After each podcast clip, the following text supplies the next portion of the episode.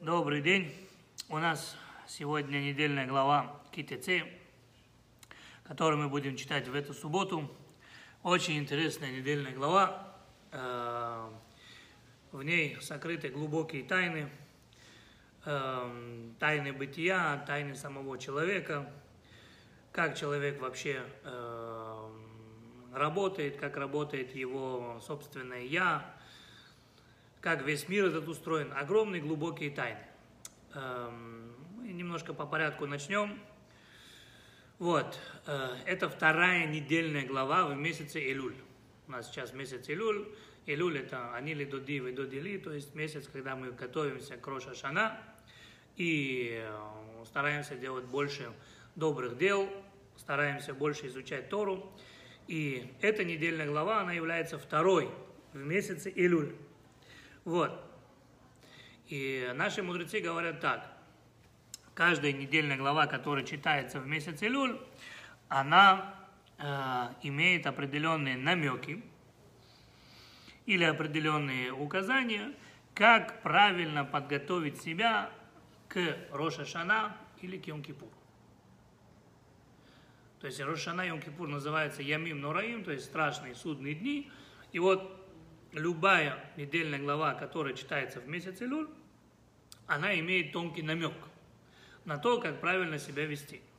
И наша недельная глава начинается со слов «Ките целя мильхама аль ойвеха», то есть, когда выйдешь ты на войну против врагов твоих. Так? Сразу спрашивается вопрос. Аль ойвеха, то есть, когда выйдешь ты против врагов твоих, то есть, получается, врагов множественное число, врагов много. Да? Врагов много, когда выйдешь ты на войну против врагов твоих. Дано у нас врагов много.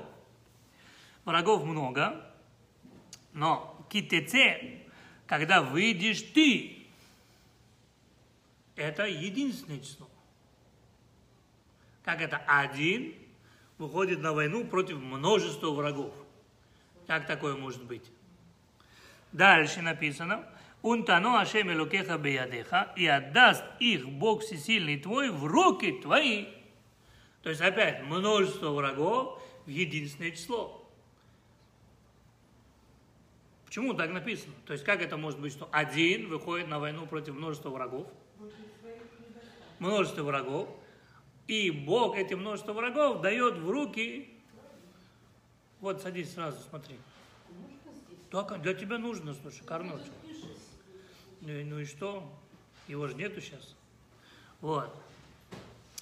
Как это может быть? Человек выходит в единственном числе, Бог отдает множество, против множества врагов, и эти множество врагов Бог отдает единственные руки. Что здесь имеется в виду? Что нам Тора хочет сказать? О какой войне вообще идет речь?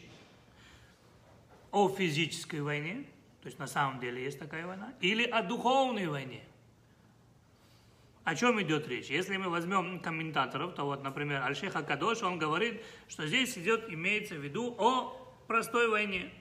О простой войне, которая называется Мильхемет Решут. У нас есть Мильхемет Мицва, то есть есть война, которую мы обязаны вести, это заповедь выходить на эту войну, как, например, завоевание земли Израиля против семи э, народов, которые населяли в то время землю Израиля, это Мильхемет Мицва. Это война, э, которую мы имеем заповедь. Там все выходят на эту войну. А есть Мильхемет Решут. Что такое Мильхемет Решут? Царю захотелось добавить некоторые земли к землям земли Израиля. То тогда он просит разрешение, если ему дается разрешение свыше, то он набирает войско, и выходит на войну. И выходит на войну. Туда уже не все идут на эту войну. Сейчас мы э, буквально э, подробно все это пройдем. Вот.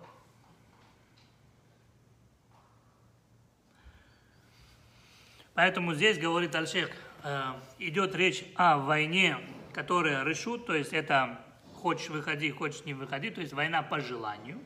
А если война по желанию, то говорит Рашех Акадош, чтобы выиграть такую войну, народ должен выйти на такую войну сплоченным, как один человек в одном теле, с одним сердцем. Если евреи выходят на войну, даже если будет множество врагов, или множество армий против нас, если еврейский народ выходит сплоченным, как один человек, одно сердце, одно тело, то тогда нам гарантирована победа. Мы можем разбить любую армию в любом количестве. Самое интересное, на Мельхемет Решу, то есть на войну по желанию, все не выходят.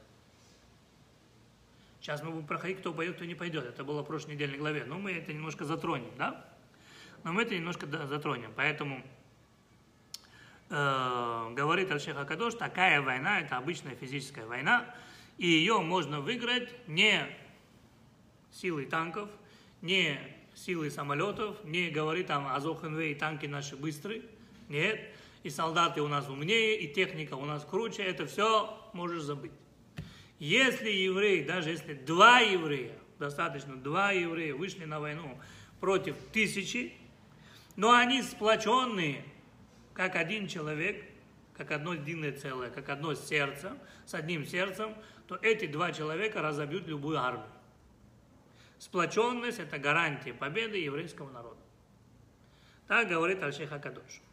Другие мудрецы дают более мистическое объяснение, так как, например, Орахаим или Клиякар, они говорят, здесь имеется в э, виду война против твоего Ецерара. Ецерара – это наше дурное начало или наше дурное желание. У каждого человека есть хорошее желание, Ецератов, и есть дурное желание, которое его тянет все время куда-то налево, согрешить, что-то сделать не так. Его называют или дурным началом, или плохим началом. Но дурное подходит больше, потому что написано, что он глупый. Что он глупый. Вот, и поэтому расшифровываются эти слова так. Ките целя мильхама уловеха, когда выйдешь ты на войну против врагов твоих, а кто враг номер один еврея? Это его дурное начало. Враг номер один каждого еврея – это его дурное начало. Это его ецерара. Поэтому а тогда спрашивается вопрос, а почему написано аль-ойвеха против врагов твоих? Отвечают, ну, это же множественное число, отвечают наши мудрецы, так как у человека есть очень множество желаний. Есть, например, желание вожделения, есть желание наслаждения, есть желание гордыни, есть желание кого-то обмануть, есть желание кого-то кинуть. То есть желаний у нас, слава Богу, достаточно. Да? Дурных желаний. Слава Богу, достаточно. Поэтому, когда человек выходит на войну против своих дурных желаний, против своих э, желаний, то ему тогда гарантирована победа. То есть Тора говорит так, ты вышел на войну, каждый человек может сказать, слушай, у меня так много желаний, мне хочется, э, вот самое, самое вот прикольное желание, это желание ничего не делать. Да, или лень. Лень. Лень, которая прибивает практически всех. Да, вот у него это желание. Как его победить? Человек говорит, мне, я хочу лениться, я хочу обманывать. Обманывать это прикольно. Я хочу там злословить я хочу гордиться. Мне это все интересно и даже, и даже нравится. И если такой человек скажет, говорит, у меня так много наклонностей, так много плохих желаний, то как? Я один. И против всех своих желаний это невозможно. Я не смогу никогда в жизни победить. Тогда Всевышний говорит, ты, самое главное, не пугайся. Потому что в Торе написано, вот в нашей недельной главе, «Унтано ашем элокеха биядеха» и отдаст Господь Бог твой всех твоих врагов в твои руки. То есть у каждого человека есть определенные силы победить все свои наклонности до единого. До единого. В каком случае? В каком случае? В том случае, если человек решил выйти на войну. То есть, другими словами, если человек наконец-то решился исправиться, решился пойти против всех своих дурных желаний, то в этом случае ему гарантирована победа. Самое главное, решись выйти на войну. А что означает решиться выйти на войну? Другими словами, не ждать, пока эти все желания и наклонности тебя завоюют, а ты начинаешь боевые действия, имеется в виду, каждому из них ставишь определенный, определенный заслон, каждому из них ты э, ставишь определенную преграду, чтобы они не могли над тобой властвовать. Не ждешь, пока те нападут, потому что там ты уже защищаешься. А здесь ты решаешь выйти на войну против всех своих дурных желаний, своего, против своего дурного начала, то в этом случае Бог говорит, раз ты решился выйти на войну, то тебе победа гарантирована. Написано, «Унтано Ашем Элакеха Биадеха, и отдаст тебе Господь Бог их, всех врагов твоих, твои руки». написано, и захватишь ты у них в плен. А что такое захватить в плен у своего дурного начала? Что там можно захватить в плен? Говорят наши мудрецы, если человек раскаялся и вернулся ко Всевышнему от любви к Нему, то тогда все грехи, которые человек согрешил, ему записываются как добрые дела. Это имеется в виду захватить в плен. Ну там более глубокие комментарии, там можно глубоко зайти, там очень тонкая грань и очень интересно, но мы сегодня пойдем по физической войне. Там физическая война тоже надо понять.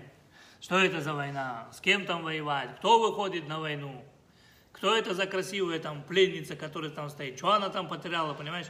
Значит, надо все понять. О чем здесь речь? Поэтому, так как мы живем в этом мире, мы сначала разберем физическое. Вот понять физическое дано, о чем идет речь. Это первое. А когда уже, скажем, год-два, когда будем уже более подкованы в физической войне, может быть, когда-нибудь мы сделаем урок на духовную войну против своего дурного начала, и тогда вам мало не покажется. Ну и сейчас, в принципе, тоже. И сейчас, в принципе, тоже, поэтому начнем. Наш недельной главе, как мы уже сказали, как Альшех Акадош уже комментировал, идет разговор о том, что мы выходим на войну, которая называется Мельхемед Решут, то есть это война по желанию. А война по желанию –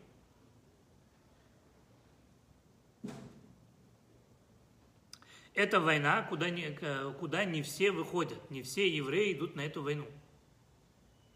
Откуда мы знаем, что это война по желанию, Мильхемет Решут, говорится в нашей недельной главе? Потому что если это Мильхемет Хова, то есть это обязательная война, обязательной войне истребляют всех до единого, там никого в плен не берут.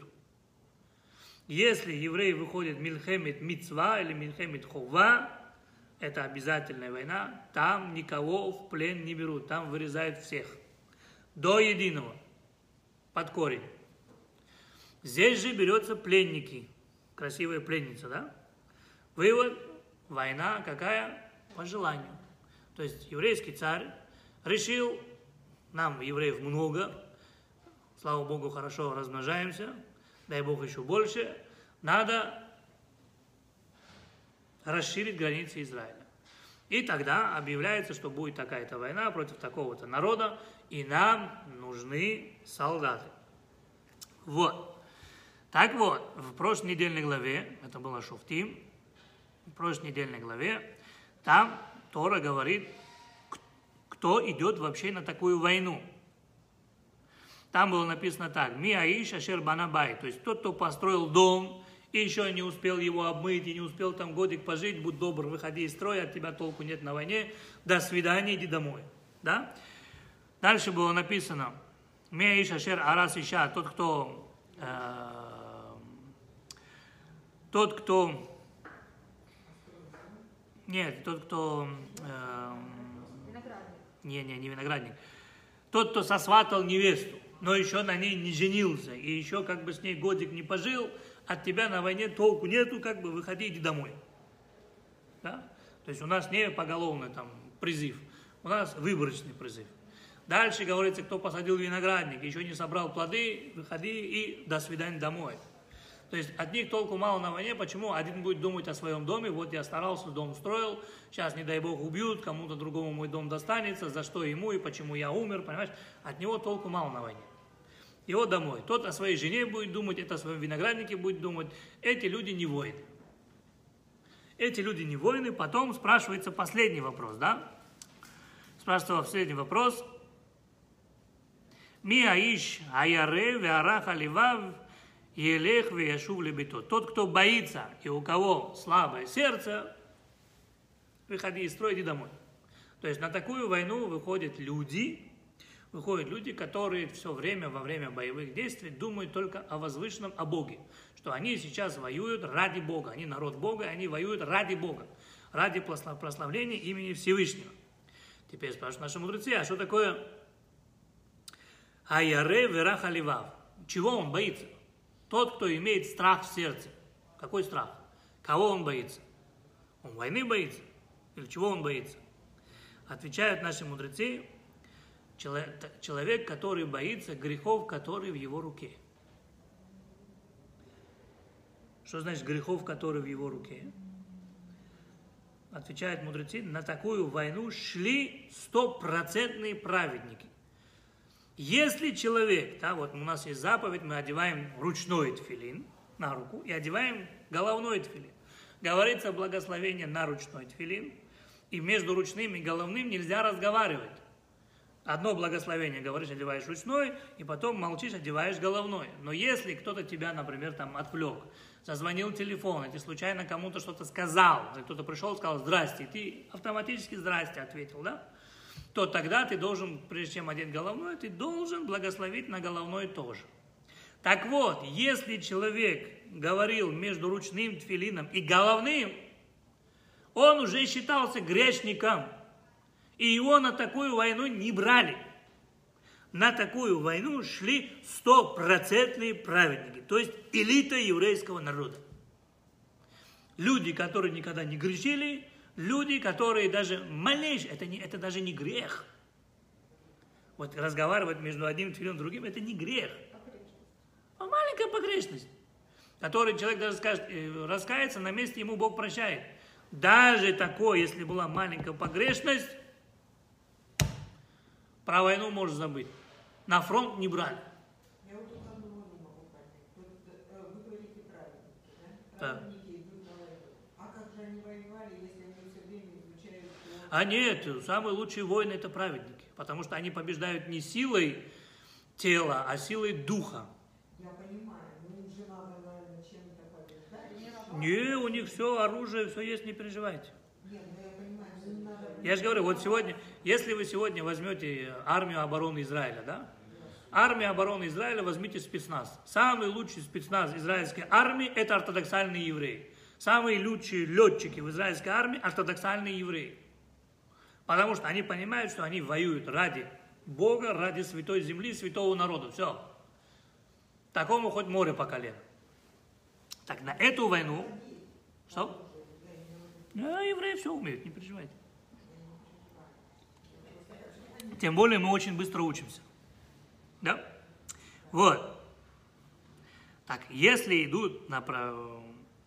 Получается, на такую войну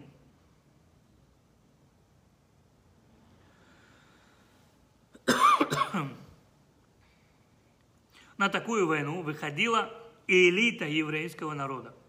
Самые крутые евреи, имеется в виду праведники. Праведники шли на войну, люди, которые вообще не грешили. Откуда мы знаем, что выходили праведники, стопроцентные праведники? Потому что если мы откроем Рамбам, то Рамбам объясняет заповедь, например, э, в нашей недельной главе. Да? В нашей недельной главе написано так. Если ты выходишь на войну, то у каждого еврейского солдата должна быть маленькая лопатка. Если, например, в советской армии была маленькая лопатка для чего? Чтобы копать себе окопы и траншеи, то в еврейской армии маленькая лопатка нужна зачем? если человеку приспичило по своим делам, он не имел права это делать в стане. Он должен был обязательно выйти за стан, откопать себе ямку, сделать свое дело и закопать.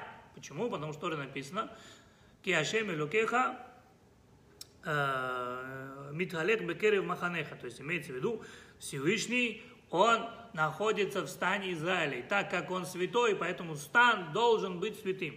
Вы понимаете, что получается? Стан святой, нельзя в, в стане там зайти там за палатку, сделать свое дело. И ни в коем случае.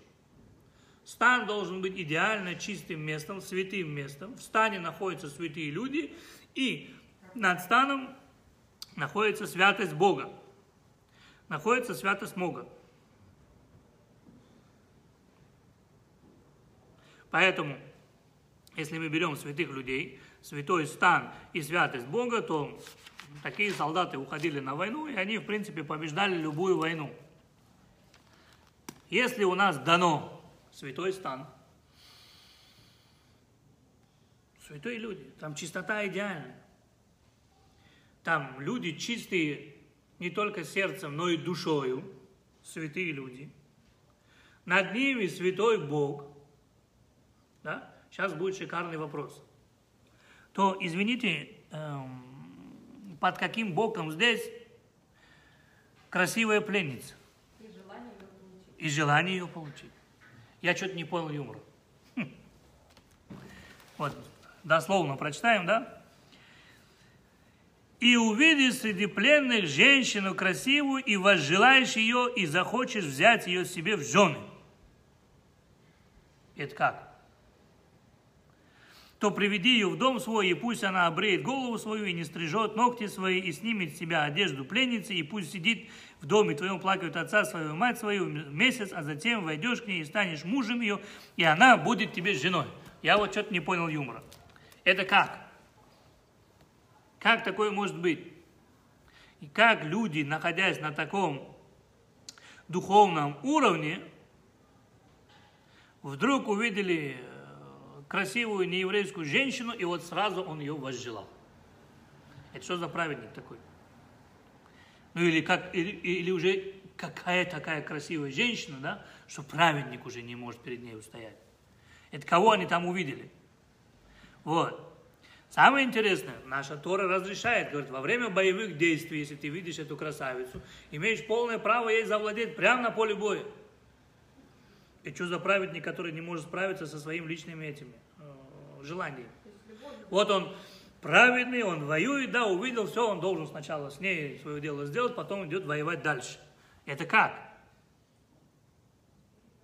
Это человек, который не разговаривал между головным тфилином и ручным тфилином. Да? А вот сейчас увидел женщину, все, не может. Я понимаю, он там два года женщину не имел, голодный, да, молодой парень, который не, не особо религиозный. Ладно, не вытерпел. Ну, слушай, святой человек идет. Элита. Это не простые люди. И приходит наша Тора и говорит,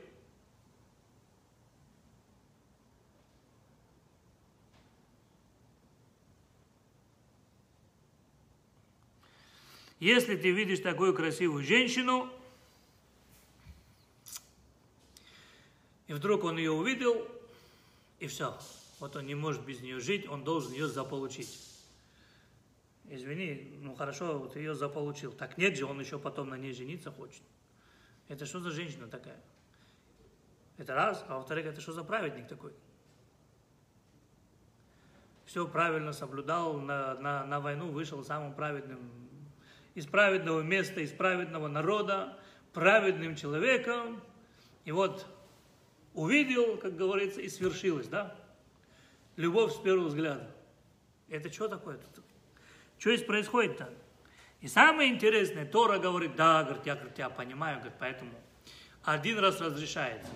Но если этот праведник говорит, извини, как бы я что-то не понял ее вкуса, что-то она мне понравилось, вот я хочу на ней жениться. Тора говорит, хорошо, возьми ее с собой, привези ее там домой, она должна там месяц оплакивать родителей, должна снять платье, в которое ты ее схватил в плен. Зачем нужно снимать платье, если, которое, которое он э, схватил ее в плен? Потом она должна отращивать ногти, обязательно нужно побрить ее наголо, и чтобы она сидела при входе, чтобы ты выходил ее, видел плачущий, заходил, видел плачущий. И если после месяца всего этого ты все равно еще хочешь на ней жениться, делаешь ей как бы гиюр и можешь на ней жениться. То есть один раз на поле боя быть с ней можно, второй раз захотел, будь добр сначала сделать ей гиюр. Вообще непонятно. Что от нас хотят? Почему Тора разрешает? Он что, не может подождать до дома? Он женат? Он может быть женатым. А это все равно? Типа? Это все равно. Ну, что делать? Это, это о чем тут идет речь? Какая война? Что за женщина? Что за праведники такие? Что тут происходит? Как такое вообще может быть? Сейчас кто-нибудь скажет, был бы Миша, он бы сейчас сказал бы, ну, праведники тоже люди. Иногда надо, да, ну, извините, как бы, это не наша тема. Чтобы понять, что здесь происходит, так как мы все равно находимся перед Йом-Кипуром, э, мы разберем эту тему подробно, да. И для этого мы сейчас зайдем э, в Мишну, трактат Йома. И там написано, что одно из э, работ, которые проводились в Йом-Кипур, то есть одно из служений, которое было в храме в Йом-Кипур, это брали двух козлов. Один был козлом отпущения, то есть его отправляли в Азазель, место, которое называлось Азазель. Второй козел его проносили в жертву. Было на ля Ашем, то есть эта жертва была для Бога. Так вот, э, разыгрывался вот это вот гораль. Гораль это лотерея. Лотерея. Брали два одинаковых козла, одинакового цвета, одинакового, одинаковые. Они были похожи друг на друга, как две капли воды. Два одинаковых козла, и э, Коэн выходил, брал, бросал жребий, и если одному козлу попадал жребий э, ля Ашем, то есть для Бога, его проносили жертвоприношение, а второй ля Азазель, его нужно было отправить из Иерусалима в иудейскую пустыню, и там со скалы нужно было его выбросить, и когда он летел со скалы, он разбивался, и насмерть там убивался, и так, и в тот момент говорили, так э, исчезнут и разобьются все грехи еврейского народа. Вот, теперь, для того, чтобы этого козла отвести в иудейскую пустыню, а это было примерно 12 километров пешком, Йом-Кипур машин нельзя, тогда и машин не было тоже. Верхом тоже нельзя, нужно было пешком. А выбирался человек, который в этом году обязательно умрет. То есть в новом году вот он умрет. Специально выбирали человека, который должен на следующий год умереть. И этот человек должен был отвести этого козла в пустыню и выбросить его с горы. Вот, если это был Коэн, лучше всего брать Коэна, если, это, если нет Коэна, то брали э, Израиль простого еврея тоже. Теперь, когда выбран козел, выбран человек, то вся, вся элита Иерусалима, то есть э, написано этот э, Екире Иерушалаемс, уважаемые люди, авторитеты, да, Э, богачи, они провожали этого человека с козлом отпущения в иудейскую пустыню. От Иерусалимского храма до места, где сбрасывали со скалы этого козла, было примерно 10 шалашей. Там было 12 километров, было 10 шалашей. Каждый шалаш находился первый, вот Иерусалим, храм. От храма до первого шалаша был ровно километр потом от второго шалаша к другому километр, от третьего к четвертому километр. И от последнего шалаша, от десятого до места, когда сбрасывали со скалы, было 2 километра. Итого 10 по километру и еще 2. 10 плюс 2, все математику учили, будет 12. Так? Теперь, в каждом из шалашей сидел человек. В каждом из шалашей был человек. В каждом из шалашей был человек. В каждом из них был шикарно накрытый стол. Стоял вентилятор. Что еще там было? Какой вентилятор? Стоял вентилятор. Какой? Стоял вентилятор. Стоял кондиционер. Холодильник. С холодной водой арбузы холодные, дыни холодные. Э, подожди, на минуточку, да? Это Йом-Кипур. Стоял шикарно накрытый стол, там сидел человек, и его ждал. И это было в каждом из десяти шалашей. В каждом из десяти шалашей. Теперь, эм, Когда они выходили, вот он выходил из храма, то Екире Иерушалаем, то есть это уважаемые люди, старейшины, высокие посты люди, которые занимали, главные там раввины, мудрецы, они толпой провожали этого человека с козлом отпущения до первого шалаша. Дальше им идти было нельзя. Они то он заходил в шалаш, ему говорили, ну, допустим, его зовут э, Хайм, да, ему говорили, о, дорогой Хайм, ты наконец-то пришел, слушай, ты километр прошел с этим козлом, жарко на улице, хочешь вот холодный арбуз, пожалуйста, хочешь дыни, пожалуйста, мороженое, пожалуйста, садись здесь, вот тебе кондиционер, вот тебе вентилятор, сейчас массаж сделаем, если себя как-то неважно чувствуешь, сейчас все дадим, все накроем, покушай. Йом-Кипур.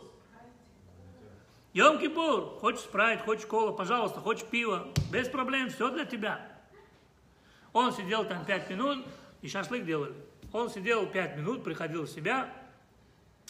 После этого с первого шалаша до второго человек, который сидел в первом шалаше, провожал его до второго шалаша.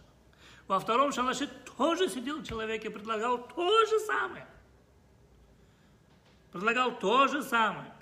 Жарко, ты уже два километра прошел, можешь хочешь попить, можешь поесть, хочешь отдохнуть, хочешь поспать, вот, пожалуйста, все здесь, все для тебя. Человек со второго этажа э, шалаша проводил его до третьего. С третьего человека, там в каждом шалаше был человек, и они провожали. Единственное, с десятого вот шалаша и до, с места, куда сбрасывали со скалы, там никого не было. Он уже шел один с этим козлом. А он имел право это все кушать? Да, без проблем. Или это было испытание? Нет, для него еда была. Если он хотел кушать, он мог кушать. Он должен был умереть в, это, в этот год. Он мог, он мог кушать. Он мог спокойно кушать. Вот. То есть единственное, где его не провожали, это с 10 шалаша и до места, откуда сбрасывали со скалы, там он уже шел последние два километра один. В каждом шалаше он сидел, он отдыхал, у него была там еда, у него было все, что хочешь. Вот. После этого он шел с 10 шалаша, доходил до места, которое называется Азазель, сбрасывал этого козла отпущения, и на этом как бы искуплялись грехи еврейского народа. В Талмуде написано, если вдруг он сказал, он не говорил, что он хочет кушать, но если он сказал в любом шалаше, мне плохо, я хочу кушать, он имел право есть все. Он мог, он мог себе сидеть, кайфовать, пировать в любом из этих шалашей. В любом. Скажете, извините, пожалуйста, на секундочку, Йом-Кипур. Йом-Кипур нельзя ни есть, ни пить. Он имел полное право есть, пить. Представляете, какая у него миссия была? Вопрос. Если он сказал, я хочу есть, пить, он сидел, ел, пил. Он поел, попил, мог идти, то есть теоретически он мог первым поесть, попить, пойти второй поесть, попить, пойти в третий поесть, попить, четвертый поесть, попить. Единственный человек, который мог есть в Йом-Кипур. Да?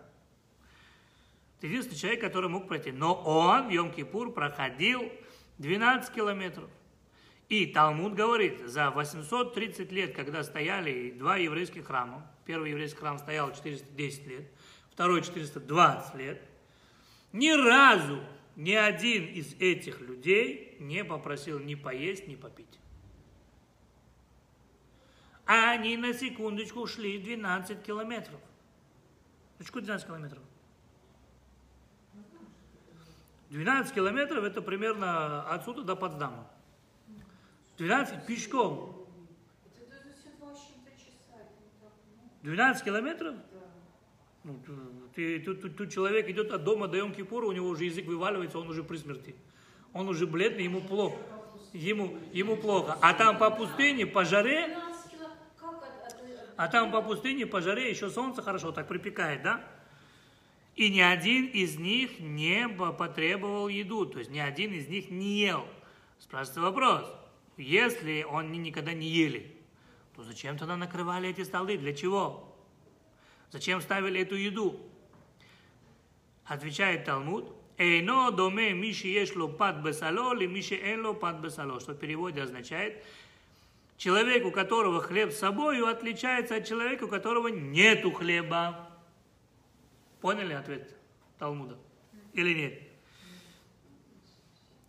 Смотрите, Талмуд говорит так. Если бы вы, мы не поставили бы ему эти шалаши, и не поставили бы ему еду в этих шалашах, то после одного километра он уже говорил бы, ой, у меня нет воздуха, ой, у меня колотится сердце, у меня поднялся этот, как его, сахар в крови, у меня поднялось давление, мне плохо, у меня головокружение, он бы упал. Он бы сказал, у меня солнечный удар, дайте мне что-нибудь покушать, человек бы был в панике. Так? Так. А так как у него все время, куда ни пойдешь, есть еда, то такой человек не хотел есть. Потому что когда он видит еду и когда он видит возможность, что можно есть, такой человек выдерживает. Как это работает? Очень просто, да, например, вот ему говорят, надо пойти километр, и он думает, блин, ну километр, ладно, справлюсь. Идет километр, он заходит, ты прошел, дай Бог здоровья, вот еда, питье, можешь есть пить. Человек говорит, ну ладно, километр, ладно, слушай, следующий километр тоже есть еда, я там поем. Давай, километр прошел, слабо еще один пройти. Прошел еще один километр. Потом думает, ну я уж два прошел, не поел. Может и третий получится. И третий шел, не ел. А потом, ну раз уж три не поел, давай попробуем четыре. И так далее. А когда он уже, скажем, там семь прошел, да, километров, и не поел, не поел, он думает, ну я уже семь прошел, что я сейчас напоследок уже сломаюсь, буду есть, что ли? То есть он всегда знал, чуть что, да, вот чуть-чуть плохо, еда вот. То есть такой человек не думал, а плохо. Когда человек думает плохо, когда еды с собой нет, он начинает нервничать, он думает, а вдруг мне станет плохо, а кто меня спасет, а куда звонить, а кто мне еду пронесет, пока до меня в пустыне дойдут, я уже умру, понимаешь? Ну, он, у него, он сам себе продумывает проблемы. А так он везде приходил, ему везде давали еду, он знал, что в любой момент он не один, его спасут, его накормят, его напоят. Это ему давало духовные и физические силы, и поэтому такой человек за все 830 лет не, то есть это 830 раз посылали козла отпущения. За 830 раз, когда отправляли козла отпущения, ни один человек, который сопровождал этого козла, не ел. Отсюда вышло правило, с козлами не едят. Понятно? Вот. Пример еще один. Можно привести такой же пример. Такой же пример, например, написано в Иерусалимском Талмуде. В Иерусалимском Талмуде был такой, рассказывается об одном раввине, которого звали Раби Хагай. И Раби Хагай, на свое счастье, заболел до Йом-Кипура. Заболел до Йом-Кипура, он себя неважно чувствовал. И вот в Йом-Кипур ему было очень плохо. И так как у нас есть заповедь навестить больного, то к нему пришел другой раввин, которого звали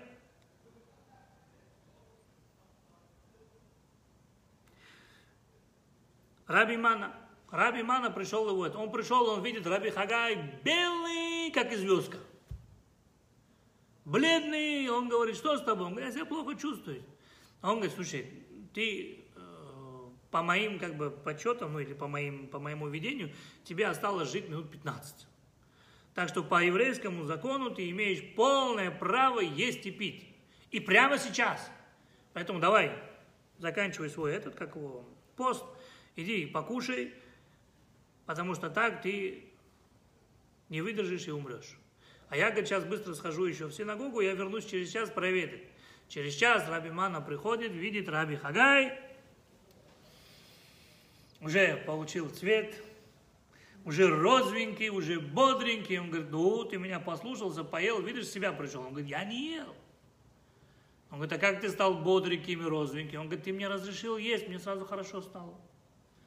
Так я думал, а что со мной, мне плохо, а вдруг сейчас еще будет и как бы еще и давление упадет. Куда звонить, что делать, какую таблетку брать, понимаешь? Я, я был в этом, я был в, в стрессе. А когда мне официально разрешили есть, знаешь, у меня аппетит сразу пропал. И мне хорошо стало. То есть то желание или то чувство, что я вот, вот сейчас могу поесть, оно дает человеку силу. Поэтому этот Талмуд так и отвечает. Человек, у которого хлеб с собой, всегда отличается от того человека, у которого нету хлеба с собой. Вот. И так как этому вот разрешили кушать Раби Хагай, у него сразу же улучшилось самочувствие. Приходит шах, Сифтей Коэн, у него есть хороший комментарий на Тору, и говорит так. Запомни раз и навсегда. Когда Бог дает какую-то заповедь в Торе, что-либо сделать, или запрещает что-либо не делать, да? сразу же в этот момент появляется наше злое начало. Вот если Бог сказал, это нельзя, обязательно активируется наше злое начало и скажет, а ты попробуй. Один раз живем. Что, дурак, что ли? Давай. Ничего не будет. Я знаю много людей, которые тоже пробовали, слава Богу, дожили до 120 лет. Это все бабушкины сказки. Если Бог говорит, нельзя этого делать, то злое начало начнет долбить человека, чтобы он это сделал. Можно делать. Если Бог говорит, это нужно сделать, то злое начало будет его долбить, чтобы он не делал. Понятно? Бог сказал, делай, а он заставляет не делать. Бог сказал, не делай, он заставляет делать. Почему так работает? Потому что, почему так Бог создал? Чтобы у человека всегда была свобода выбора. Потому что если человек, Бог сказал, сделай, человек сделал, то, извините за выражение, он робот. За что ему давать награду или наказание? Он робот. Ему сказали сделать, он сделал. Ему сказали, он делает. Это ангелы. Ангелы не имеют права выбора. Им сказали, делай, не делают. Им сказали, не делай, не делают. У человека есть дурное начало. Или его злое, злое желание, да? которое всегда заставляет человека бороться с самим собой. А там, где есть борьба, есть свобода выбора. Если есть свобода выбора, значит за это есть награда или наказание. Вот, так говорят, говорит Шах нам так, он говорит, там, где есть заповедь Бога, там всегда работает дурное начало. Там всегда работает дурное начало. И оно может работать даже по мелочам. Например, да, Бог говорит, тебе надо рано утром прийти в 7 часов утра на молитву. Что делает дурное начало? Ну, слушай, не будь идиотом. Поспи, приходи в 7.30. Я знаю людей, которые приходили даже на окончание молитвы, и, слава Богу, дожили до 120 лет. Неважно, когда ты придешь. Молитва – это всегда молитва. То есть его задача сбить человека с толку. Да? С панталыги, как принято говорить. Да, сбить его. Не дать ему исполнить что-либо. Вот.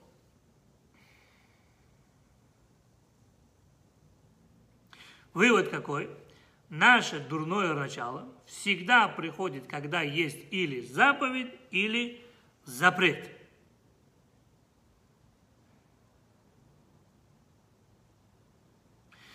Если мы сейчас откроем комментарий на нашу недельную главу, то мы увидим, что Раши говорит именно это. Что говорит Раши? Он говорит так, почему Тора разрешила нам красивую пленницу? И Раши пишет, ло дибра Тора эле кенегет ецара. То есть это разрешение было для того, чтобы помочь человеку избавиться от своего дурного начала. Вы поняли, что здесь произошло? Объясняю. Если человек, если, человек, если Тора сказала бы, тебе эта пленница запрещена, да? Его бы дурное начало так сильно тянуло к этому, что он бы живым с войны не вернулся. А там, где разрешено, это уже неинтересно. Ясно? Поэтому Тора приходит и помогает человек, говорит, она разрешена, пожалуйста. Почему написано там, что откуда она там взялась, почему она должна волосы там сбрить в конце, платье снять? Потому что э, женщины э, врагов всегда, чтобы сбить воинов с толку, одевались красиво и вызывающе. Делали прическу, понимаешь, да, вот полураздетые, полуголые женщины, часто бывало и голые были, да, становилась на поле боя. И вот тут, представьте себе, да, он там мечом сражается, да, и тут вау, и в это время вау, у него головы с плеч нету. Знаешь, там эффект был вау. Вот на эффект вау. Он же не может вот так сражаться даже. Не смотри, как не смотреть? Поэтому она должна была снять. Это было вызывающее платье, его нужно было снять. Она прическу сделала, поэтому побрей ее на голову. Чтобы ты на нее посмотрел с другой стороны. То есть, если ты в нее влюбился первого взгляда, то лекарство от этого посмотреть на нее во второй раз. Чтобы ты понял, с кем ты будешь иметь дело. Вот. Потому что обычно, как бы, если ты видишь, э, ну, более, скажем, современным языком, можно можно сказать так. Если парень говорит, я увидел эту девушку, я в нее влюбился, то ему советуют посмотреть на нее не накрашенной. Если эффект остается, то значит она действительно тебе нравится. А если скажешь, э, не, это не та, ее подменили, то извини, брат, без тонны китайской стены, как бы макияжа, она тебе не нравится. Вот. Что у нас получается так? Тора приходит и помогает еврейскому солдату и говорит, она разрешена. Если она разрешена, он даже на нее смотреть не будет. Понимаешь, это интересно, когда это запрещено. Когда она разрешена, это уже все. Запретный плод всегда сладкий. Она разрешена. Он может сказать, красиво, ничего, я потом с тобой разберусь, сейчас подожди, с этим разберемся, потом до тебя дойдем, да? Поэтому и написано, Вераита Бешевья, то есть они уже закончили войну, и они увидели пленницу, красивую пленницу. Война уже закончена, она в плену, вот потом уже можешь на нее смотреть там. Она разрешена, то есть, другими словами, Тора делает все, чтобы ты ее не взял. Но были же брали? Подожди. Сейчас детально разбираем, да? Увидел, как говорится, победил, забрал. Сейчас все разберем. Приходит, э, приходит этот, кстати, вот этот вот случай, да, когда что-то разрешено, оно шикарно работает. Вот, например, э, ко мне парень один пришел, он говорит, э, Раби говорит, я, говорит, нашел, говорит, хорошую немку, красавицу, говорит, просто красавицу, у нее такое шикарное тело, говорит, я, говорит, таких красивых девушек не видел. Я вот хочу, говорит, на ней жениться, правда, родители против, и уже и раввины все со мной разговаривали, говорит, все против, говорит, я, говорит, решил уже, говорит, с религией покончить, говорит, я, говорит, хочу всем на зло на ней жениться. Да? Зачем он мне рассказывает? Вопрос, он мне это зачем рассказывает? Надеется еще, что вытащит. Нет, он хочет показать, что вот вы запрещаете, а я все равно на ней женюсь. Вопреки всем, потому что ради такой красоты я пожертвую собой. Я ему сказал, ну, может, когда-нибудь поймет, бывает. Я ему сказал, я говорю, слушай, говорю, я не знаю, почему тебе раввины разрешали, да, подожди, вот бумагу дай, вон, вон бумагу дай, да, дай сюда. Я ему написал, говорю, я тебе официально разрешаю на ней жениться. Подписался, на, свободен. Он через месяц мне звонит, говорит, Раби, что вы со мной сделали? Вы мне испортили всю мою жизнь. Я говорю, что случилось? Я же тебе разрешил. А он говорит, она мне уже не интересна. Я говорю, ну ты же хотел, я же тебе разрешил. То есть как только ему дали «да», она вдруг перестала быть привлекательной. Вот отсутствие нашей недельной главы. Как только ты что-то разрешаешь, это уже неинтересно. Вот еда в Йом-Кипур разрешили, он никогда не ел. Здесь девушку красивую разрешили, она уже неинтересна. Я этому тоже разрешил, он в конце на ней не женился. А на ком женился? Я не знаю, но он с ней расстался, это точно. Не, ну. Вот. Приходит, приходит э, Раби Хайм Шмулевич и говорит так. Вот именно из этого случая с красивой пленницей, да, царь Соломон э, выучил э, свою, свою глубокую мудрость. То есть большинство мудрых вещей он выучил именно из э, отрывка с красивой пленницей. И приводится пример, такой приводит пример интересный, когда Давида, царь Давид был при смерти, он позвал к себе своего сына, уже царя Соломона, и сказал ему, смотри, я скоро умру, но вот есть Шими Бенгера. Шими Бенгера, когда я убегал от твоего брата Авшалома, который хотел э, меня убить, то Шими Бенгера меня проклинал. Да? А раз он проклин- проклинал, получается, он восстал против царя. А каждый человек, который восстал против царя, заслуживает смерти. Поэтому ты у меня мудрый сынок, сделай так, чтобы он сам своей смертью не умер. Ты уже своей мудростью сделаешь так, чтобы он не умер своей смертью, а ты его казнишь. Вопрос, если он заслуживает смерти, чего его сам царь Давид не казнил? Когда он там проклинал, тем более там был Йоав бен Труя, который сказал, Адони э, Давид Килаем, я, говорит, сейчас поднимусь, отрублю ему голос. Вот, собаку это? Какой имеет право на царя открывать голос? Поднимать голос. Кто он такой? И царь Давид тогда сказал, не трогай его, потому что не он меня проклинает, а Бог его устами меня проклинает. А сейчас он говорит его убрать. Почему? Почему сам царь Давид его не убрал? Почему нужно, чтобы царь Соломон его убрал теперь? Ответ простой. Потому что царь Давид, он был еще и пророком. И он видел в пророческом видении, что от Шимии произойдет потомок, которого будут звать как? Мордыхай. А Мордыхай должен спасти всех евреев. Где? В Персии. Откуда мы знаем, что у Шими Бенгера был потомок Мордыхай? А если мы откроем Мигилю, там написано, да? У Мордыхай бен Шим'i, бен, бен Киш и Шимини. То есть Мордыхай официально потомок Шими. Вот это. Вывод. При жизни царя Давида этот потомок еще не родился.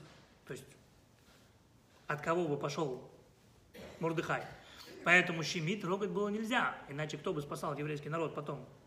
Если ты сейчас ему отделишь его верхнюю часть, то есть голову от его туловища, да, то Мордыхай нам не светит.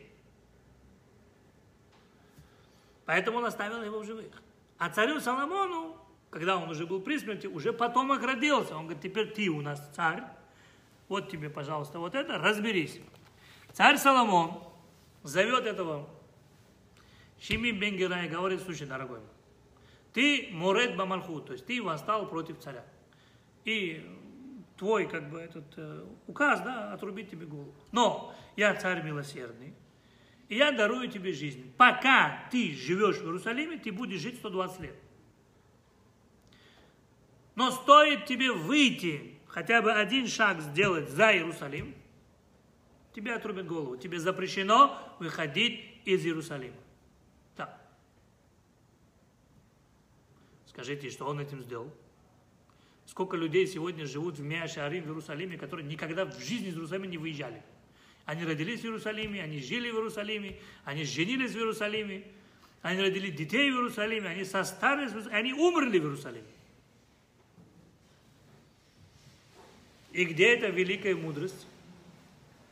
И где эта великая мудрость? После этих слов ему очень захотелось выйти из Иерусалима. Другими словами, царь Соломон сказал ему, если бы царь Соломон ему сказал бы, пока ты живешь в Иерусалиме, да, ты будешь жить 120 лет, он бы никогда в жизни из Иерусалима не вышел. Но как только человеку сказали запрещено, все. Сразу ему стало интересно посмотреть на горы в Бечемище. Как это? Я живу в Иерусалиме и не видел бы горы Бечемиш.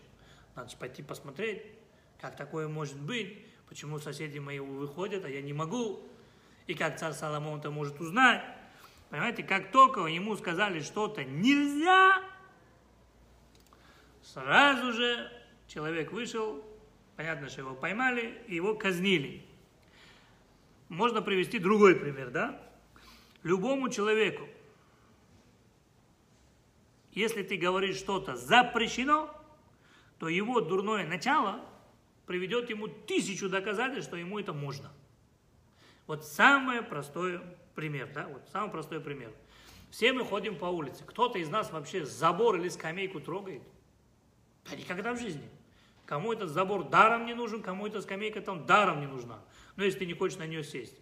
Но стоит на, на заборе написать «не прислоняться», свежая краска, или не садиться на забор, свеже покрашено, обязательно все должны вот дотронуться. А, ну, а ну, правду говорят или нет? А давай проверим, да? Понимаешь, вот там, где запрещено, там интерес. А там, где можно, уже неинтересно. Поэтому Тора-то понимает, что праведник вышел на войну. Она ему и говорит, можно, спасая его самого. Там, где разрешено, там неинтересно. Там неинтересно. Вот то же самое, да, вот. э, почему везде сейчас такое вот борьба против курения? Как такое может быть? самый большой налог государстве с табака. И пусть не рассказывают сказки, что это убивает людей, им плевать на людей. Самый большой налог государства с табака. И то не табак продают, а сделанный табак. То есть э, э, из настоящего табака делают сигары. То есть хочешь покурить настоящий табак, это сигара, которая стоит минимум 50 долларов. Все, что меньше 50 долларов, можешь забыть. А вот все то, что с этого листа срезают, это вот остатки. Да? Вот это отправляется в завод, это все смешивается с водой, это все прессуется, из него делается новый лист. Это называется, это называется реставрированный табак, да, он настоящий, его, его реставрировали. Из этого листа, конечно, там уже, а, пока его все водой смачиваешь, там оно уже все, оно весь вкус пропадает. Понятно, там ароматизаторы, смолу добавляют, ну, чтобы ты чувствовал, что это табак. На самом деле ты куришь халтуру. Любая сигарета – это полная халтура. Да? Э, ты куришь халтуру. И тут приходит государство говорит, курение – это вредно. Курение нельзя. Курение убивает. И ставят такие страшные картинки. Вы что думаете, они заботятся о вашем, о вашем здоровье? А никогда в жизни. Все, что человеку запрети, он это больше захочет. Посмотрите по статистике. До того времени, когда курение было можно, продавали энную сумму сигарет. Сейчас, когда цены выросли, а они в три раза, в четыре раза выросли, да? Выросли. И везде запрет, людей курит намного больше, чем тогда, когда было можно. Вот когда нельзя, вот это людям хочется. Когда можно, люди не курят. Понятно? Ты везде работает, в бизнесе работает. Вот самый простой пример, да? Как заставить русского человека спрыгнуть с моста Темзы в саму Темзу. То есть в Англии русский стоит, смотрит на Биг Бенг, как можно его заставить? Не насильно чтобы он взял и прыгнул в Тензу с моста. Надо сказать, с этого моста только евреям можно прыгать. Нет. Просто говоришь, с этого моста прыгать запрещено. Точка. А он скажет, да ну, а ну давай посмотрим. И вчу. Все.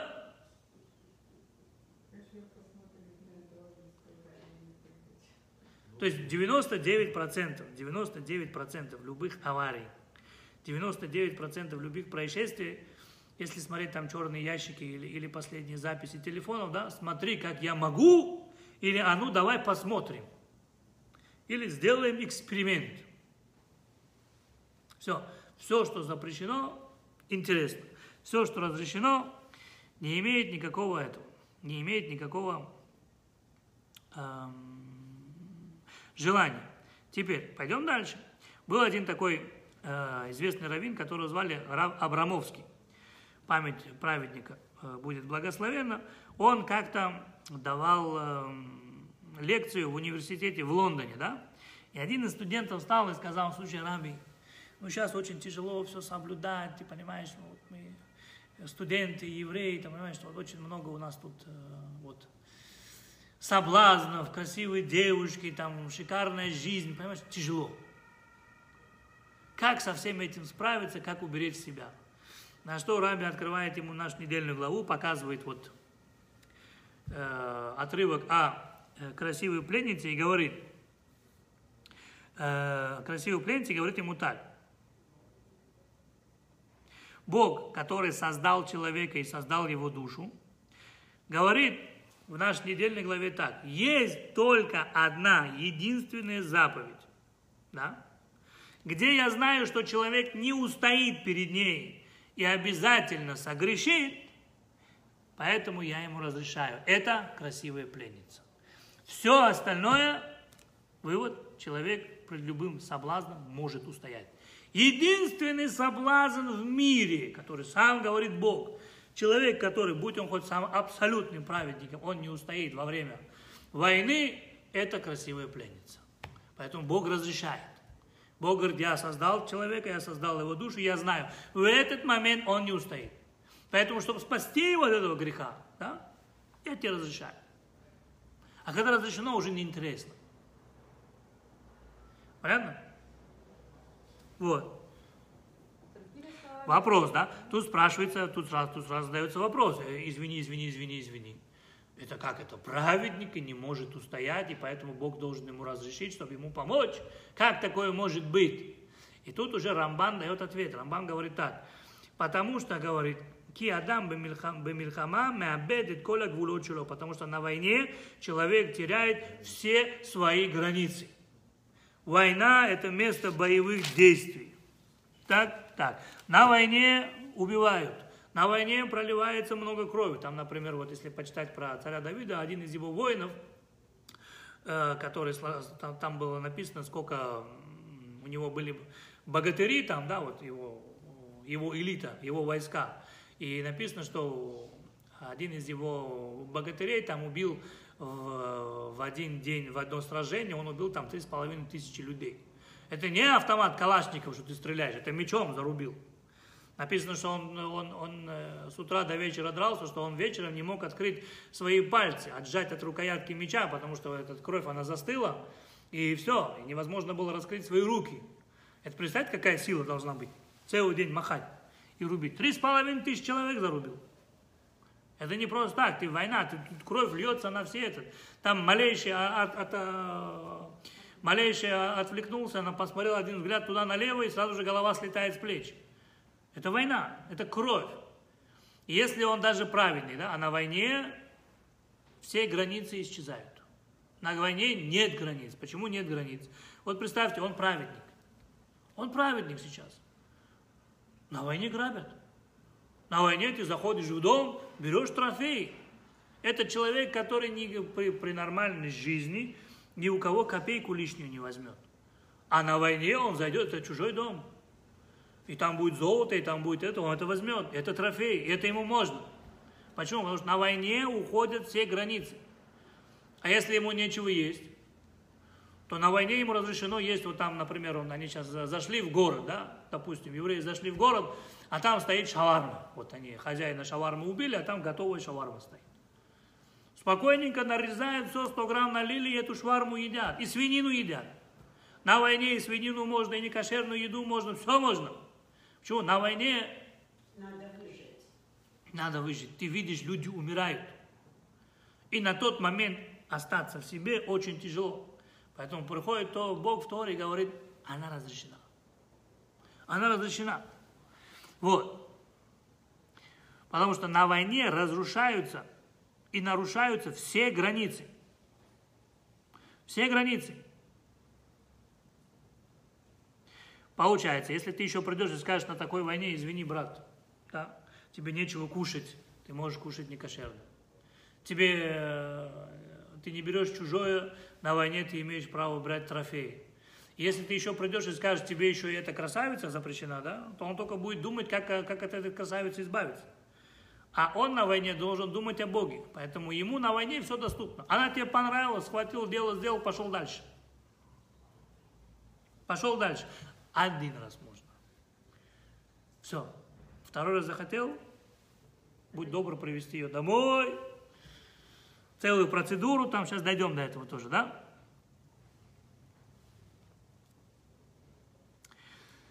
Если Бог тут приходит и хочет помочь этому праведнику или этому еврею, да, и разрешает ему эту красавицу, ну, допустим, он совладал с самим собой и сказал, слушай, она мне не интересна. Дай Бог здоровья, ты вышел праведным солдатом. Но если ты говоришь, слушай, ну, как говорится, один раз живем, да, и вдруг меня сейчас убьют, а я вот хотя бы вот такую попробую одну. Ну, был ты с ней один раз, ладно, разрешили. Нет, ты говоришь, что-то она мне понравилась, вот я хочу на ней жениться. Тут приходит Тора и говорит, почему написано, сначала написано про пленницу, потом написано, и будет у человека две жены, а потом написано, и будет у человека сын бунтарь. Почему вот это вот один за другим написано в Торе, в нашей недельной главе? Потому что Бог говорит, я тебе зачем ее разрешил? Чтобы спасти тебя от греха. Ну, не устоял ты один раз, я тебе дал возможность. Закрыл глаза, да? Но теперь ты вдруг хочешь на ней жениться? я тебе гарантирую, это плохо кончится. Это очень плохо кончится. Очень плохо. И поэтому сразу написано, и будет у еврея две жены. Что значит, а почему две жены? Она же ему понравилась, он же в нее влюбился. А потому что он сейчас ослеплен ее красотой, а пройдет красота, он потом будет... Вот у соседа жена еврейка. Она поет еврейские песни на шаббат. Она детей правильно воспитывает. А это кто? Кроме красоты, как говорится, ничего нету. И наши мудрецы разбирают, а почему э, это плохо кончится. И поэтому Тора ставит ему препятствие и говорит, хочешь ее во второй раз или хочешь на ней жениться. То есть, если ты хочешь ее во второй раз, да, первый раз, пожалуйста, закрыли глаза, все. Закрой глаза, все. Но учти, только одна тебе можно. Ты не можешь сказать, я эту попробую, ту попробую. Нет. Одна. Все, одна. Откуда мы это знаем? Вехашакта ба. Что означает хашакта ба? И захотел ты ее. Ее, но не ее подругу, но не другую. То есть на войне воин не может сказать, давай грузовик пленниц возьмем, я там дегустацию проведу и решу, кого на ком я женюсь. Нет, такого нет. На войне разрешается только одна. Одна. Если ты говоришь, я что-то не понял ее вкуса, хочу попробовать во второй раз, дорогой мой, сначала женись, а потом пробуй, сколько тебе влезет. Второй раз запрещено, он должен на ней жениться. Но для того, чтобы жениться, что он должен сделать? Написано, ты должен привести ее к себе домой. Не там какой-нибудь сарай, домой к себе. И она будет у тебя сидеть дома. И будет оплакивать своего папу и свою маму. Ровно месяц. И надо обрить ее голову. И чтобы у нее отросли ногти. И она должна снять свое красивое платье. Да? То есть месяц ты видишь ее в уродливом состоянии, она сидит, плачет. Если это еще не отбило у тебя желание, а скорее всего это уже отобьет желание, вот. Тут задается вопрос, а почему она должна плакать? Зачем нужно видеть ее плачущей? Да? То Тора объясняет, он говорит, а что ты хочешь? Что ты ее хочешь? Она что, сама хотела к тебе домой прийти? Нет, ты увидел пленницу красивую. Ты ее спрашивал, она тебе хочет, не хочет. Ты просто ей руки, ноги завязал, в джип забросил и повез себя домой. Она сама не хотела. Ты захотел. Ты ее привез. Она твоя пленница. Самое интересное сейчас, если я еще детали и подробности это расскажу, вообще интересно будет. Может, у нее уже муж есть. Может, у нее дети есть. Может, она, нее, она невеста чья-то. А ты тут пришел со своими вожделениями, хочешь ее взять себе в жены. Дай человеку по-человечески оплак, а, оплакивать свою маму, свою папу, свою семью, своих детей. То есть в этом случае неважно, в каком состоянии женщина. Она может быть мама пятерых детей, она может быть девственница, она может быть вдова, это, это, это всем до лампочки. В этом случае, если она красивая, ему понравилась, и вот он вбил себе голову, я хочу на ней жениться, в любом состоянии можешь привести ее к себе домой, и она будет месяц оплакивать своих родных и близких. То есть она сама к тебе не пришла. Ты сам это выбрал. Бог говорит, ты захотел, я тебе разрешил. Ты сделал все. Но ты не можешь успокоиться. Не можешь перебороть самого себя, не можешь успокоиться. Ты ее захватил, завязал, привязал, привез домой. Дай ей возможность оплакивать свою семью. Может, у нее там муж, может, у нее там дети, а ты ее насильно здесь держишь, она твоя пленница, понимаешь ли? Вот. Если ты не выдержал, и дай Бог, чтобы ты не выдержал, то развяжи ее, отпусти, скажи, иди свободно, отпусти ее домой. Если ты все равно говоришь, такая красота, слушай, один раз в жизни бывает, хочу, чтобы у меня была такая жена, хочу ее пока, всем на показ, то тогда что делают? После того, как она уже вот 30 э, дней поплакала, обычно 30 дней достаточно того, чтобы человек более-менее смирился. После этого она должна стать еврейкой. Ее окунают в мику. Она хотела принять еврейство? Нет.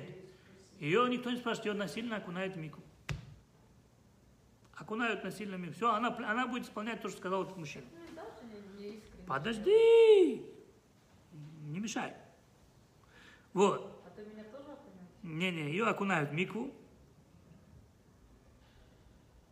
Она сама не хочет быть еврейкой, она хочет вернуться к своему, там, скажем, Мустафе. Хм. Да? Ты ее держишь, ты хочешь, чтобы она была еврейкой, ты ее окунаешь в микву. Поэтому Тора тебе говорит, она, хоть ты ее в микву окунул, хоть ты ее не окунул, она как была не еврейка, так не еврейкой осталась. Мы тебе поставили много преград, чтобы у тебя наконец-то открылись глаза, чтобы твои розовые очки у тебя упали. Если ты и этого не выдерживаешь, то знай, у тебя будут обязательно две жены.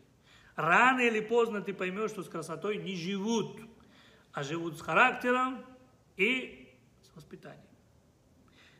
Здесь это все было сделано насильно. Поэтому крути, не верти, а вот мятежный сын, Бен Сореру Море, тебя обеспечен. Бен Сореру Море у тебя будет обеспечен. Поэтому наши мудрецы говорят, почему после э, красивой пленницы сразу написано, вот смотрите, Китиена ли иштей нашим. Айхат агува, вайхат снуа. И будет у человека две жены. Одна любимая, вторая ненавистная. Вот та пленница, она станет ненавистной. А любимая это еврей, который ты возьмешь вторую, чтобы у тебя были нормальные дети. Так вот знай, ты взял ее насильно, ты на ней женился. Первенца от него, от нее, ты отдашь ему все. Тебя никто за язык не тянул, за руки тоже. Ты сам, это твой выбор. Тебе предупреждали, тебе красный свет зажигали. Но ты решил идти до конца. Хорошо? До конца Тора говорит, кончится плохо. Тора говорит, кончится плохо. И обязательно после этого написано, Ки иеле иш бен сореру море. Если будет у человека сын буйный и непокорный. Что такое буйный? Сын, который восстает, поднимает восстание. Сын буйный и непокорный. Мятежный сын. Почему? Потому что, отвечают наши мудрецы, все, кто берут красивую пленницу в жены, крути, верти, в конце получишь буйного сына. Э, как так? Я же сделал, как в Торе написано. Тора мне сказала, что с ней делать, я все сделал. Почему буйный сын? Есть такая книга, называется «Имрей Шамай». Да? И там написано вот, а если у человека бывает буйный сын? Что такое буйный сын? Человек в 13 лет, этот ребенок, ему кроме мяса и вина ничего в жизни больше не интересно. И он заканчивает все деньги своего отца, и когда деньги отца закончились, и нет уже выпить и закусить хорошим шашлыком, он выходит, начинает уже грабить людей. То в таком случае его нужно принести в суд, и этого ребенка умершляют 13 лет. Почему? Потому что Тора говорит, лучше пусть он умрет праведником, чем умрет потом большим грешником. Чем умрет потом большим грешником. И, спра... и Талмуд и спрашивает, а почему его убивают? Отвечает Талмуд в трактате Санедрин, говорят, потому что его убивают за те дела, которые он совершит в конце. За те дела, которые он совершит в конце. Поэтому Тора хочет, чтобы он умер праведным, а не умер грешным. Теперь в книге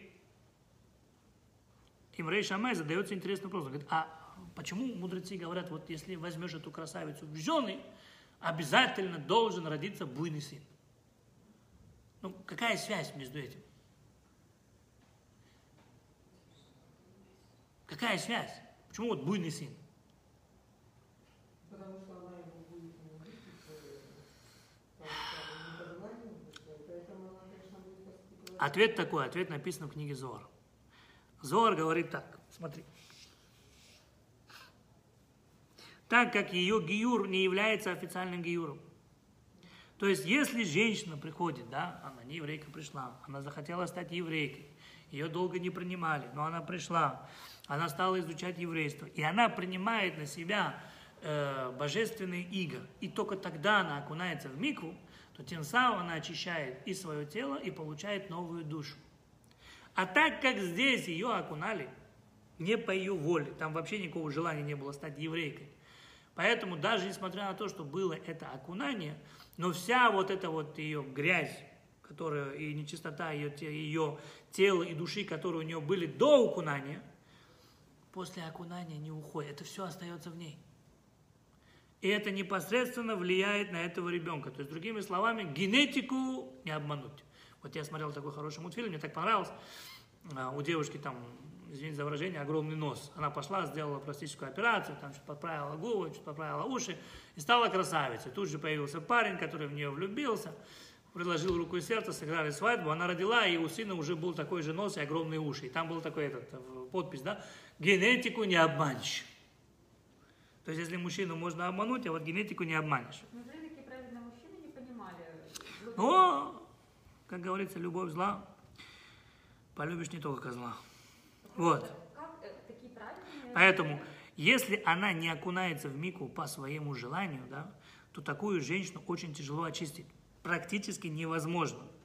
Теперь, Равхайм Шмулевич объясняет так, он говорит, почему вот когда человек женится на такой красавице, да, у нее обязательно рождается буйный сын. Почему? Потому что он говорит, если сам мужчина, отец, не смог обуздать свою страсть, тебе разрешили один раз, да? Нет, ты, тебе нужно было идти до конца. Зачем? Что ты в ней нашел? Ты что, еврейк мало? Не, ну что ты на нее потянул, я не понял.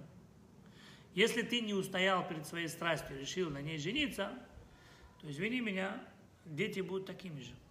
Они тоже, не смогут больше обуздывать свою страсть, и он будет безме- чрезмерно пить и чрезмерно есть мясо. Какой отец, такой и сын. Поэтому отсюда он делает страшный вывод. Он говорит, отсюда мы обязаны учить, что невозможно воспитывать детей, если ты сам делаешь все наоборот. Вот человек, например, да, сын пришел, и сын говорит, папе, он сказал неправду, да, папа его наказывает. Сын молчит. Но сын видит, как папа разговаривает на теле, по телефону и, и говорит, а я сегодня не пришел на работу, потому что я плохо чувствую, а сам смотрит футбол. Ребенок не дурак. Ребенок видит, папа врет сам налево-направо, а его наказывают за то, что он обманывает. Сейчас он маленький, да, он промолчит, но чуть-чуть он наберется сил, и он скажет папе в лицо, скажет, папа, а ты сам на себя в зеркало смотрел? Яблоко от яблонь далеко не падает. То есть вывод, невозможно воспитывать детей, если ты сам не можешь обуздать свою страсть. Какой ты, такие дети. Дети не глупые, они копируют своих родителей. Поэтому все делается на личном примере. Откуда мы это знаем? Откуда мы это знаем? Вот возьмите, например, пример, да? Э, все знают Самсон. Самсон и Далила на иврите это Шимшон. Да? Когда у Маноаха и его жены не было детей, к ним пришел ангел и сказал, что у вас родится сын, который будет Назиром, и он будет править Израилем, и он избавит Израиль от филистимлян. Он будет Назиром, ему нельзя ни есть виноград, ни пить вино. Поэтому, говорит, вам тоже нельзя ни есть виноград, ни пить вино. Я что-то не понял юмора. Назир кто? Сын. Сын. Почему мама и папа не имеют права е- не есть виноград, не пить вино? А потому что если ты сам ешь виноград и пьешь вино, ты не можешь воспитать сына, чтобы он не ел виноград и не пил вино. Дети берут, растут, вырастают на личном примере. Если папа не обуздал в свое время свою страсть, то извини меня, сын тоже не будет особенно обуздывать свою страсть. Детей воспитывают только на личном примере. Если ты хочешь, чтобы сын не ел сладкое, перестань сам есть сладкое. Во-первых, ты получишь силу в своем голосе. Во-вторых, сын будет брать пример. Папа не делает, и я не делаю. Это вот самое главное, что мы, что мы, что мы отсюда учим. Вот. Можно привести как бы другой вот интересный такой рассказ. Есть такой шикарный рассказ, он произошел в Иерусалиме, вам очень, вам очень сильно понравится. Есть такой вот э, в Иерусалиме есть такая семья, она очень известная, но не буду называть имя, фамилию. Э, у них умерла мама. да, папа уже давно умер, умерла мама. И вот все поехали к ему соболезновать, принято, что евреи соболезнуют. И у него как бы семеро сыновей, там трое дочерей, семеро сыновей. И не то, чтобы они учились в каких-то высоких религиозных школах или каких-то там знаменитых ешивах, да, но дети, дети вот сидели на поминках у своей мамы, и они разбирали законы э, траура. И вот старший говорит, слушай, говорит, ты там в той книге посмотри, там написано вот так. Младший говорит, а не, а если там будет вот так? А они так перед собой, так между собой стали спорить и проносили такие доводы, что все раввины, которые сидели там, очень сильно им позавидовали. Потому что они спорили на уровне больших мудрецов. А это простые дети, то есть простые люди. Они религиозные, но в высших учебных заведениях не учились. И был там один главный раввин, и он спросил, он говорит, я не понял, он говорит, а как вот в вашей семье, а эта семья, она приехала в свое время из, э, э,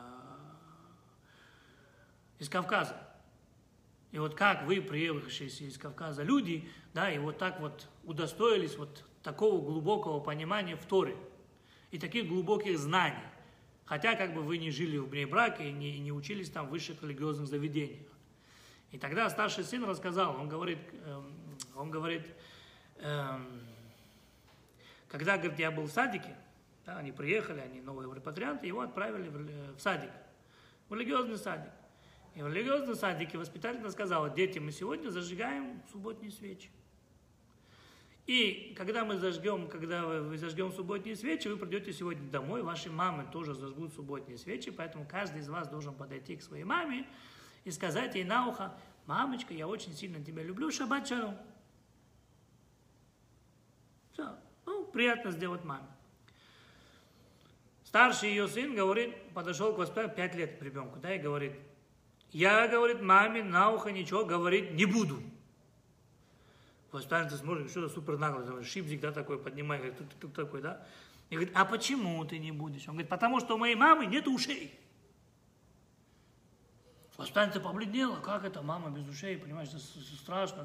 Да, да, все хорошо, тебе не обязательно. Потом, когда ребенка папа забрал, она спрашивает у директора садика, говорит, слушайте, говорит, а ее мама, она, его мама, она инвалид? Ребенок сказал, что нет ушей. Он говорит, да есть у нее уши.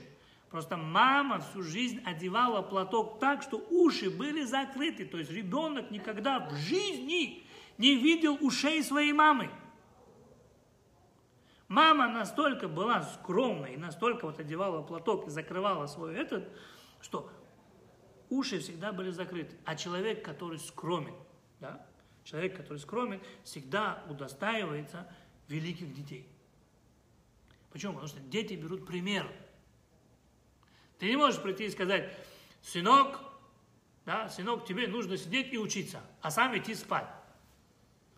Э, не, такой сын никогда не будет учиться. Если сын не видит, что папа сидит и учится, и читает книгу, сын не будет сидеть читать книгу. Дети учатся на примере папы. Ты не можешь сказать, тебе запрещено. Извини, почему мне запрещено, а тебе можно? Всегда все должно быть на личном примере. Должно быть на личном примере, и поэтому Тора говорит, если ты не устоял перед соблазном, и все-таки решил на ней жениться, на этой пленнице, хоть тебе было разрешено, ты очень сильно ее возжелал, ты же ее получил? Получил. Что ты от нее хочешь? Все, свободно, до свидания. Подари какой-нибудь подарок и все. Зачем она тебе нужна? Отсюда какой вывод, да? Какой вывод? Если человек делает то, что говорит Бог, это всегда благословение. Если человек решает что-то доделать, или, как говорится, додумать, это всегда заканчивается проблемой. Поэтому говорят, все, что сделал Бог, это хорошо. А человек делает что? Очень хорошо. Разве очень хорошо не лучше, чем хорошо? Ответ нет. Представьте, вы дома готовите компот. А в компот нужно сколько сахара, положить?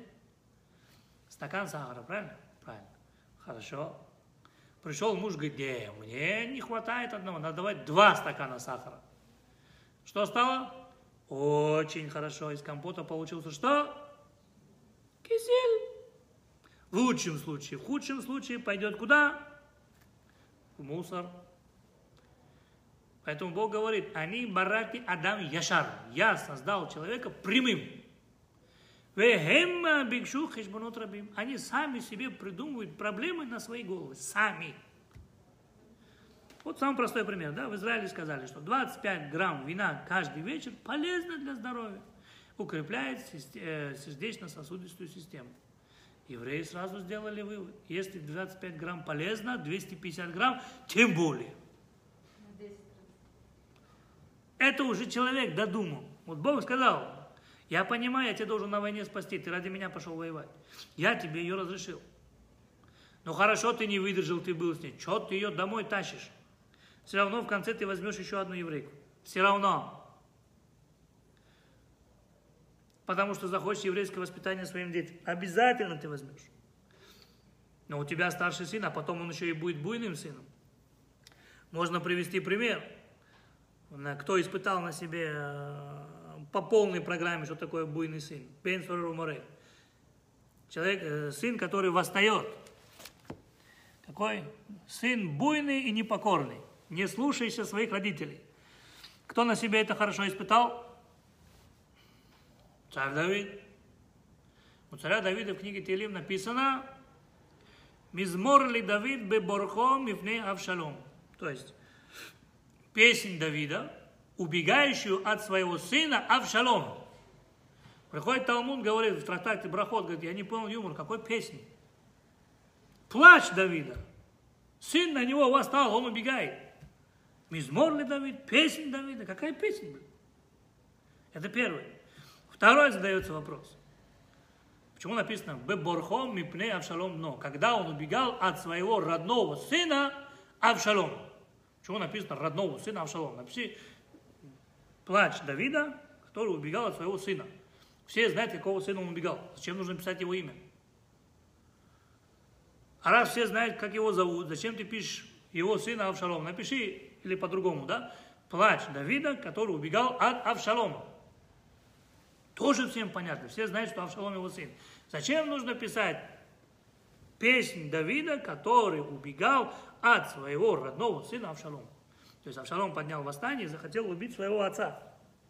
Какая там песня может быть? Почему песня?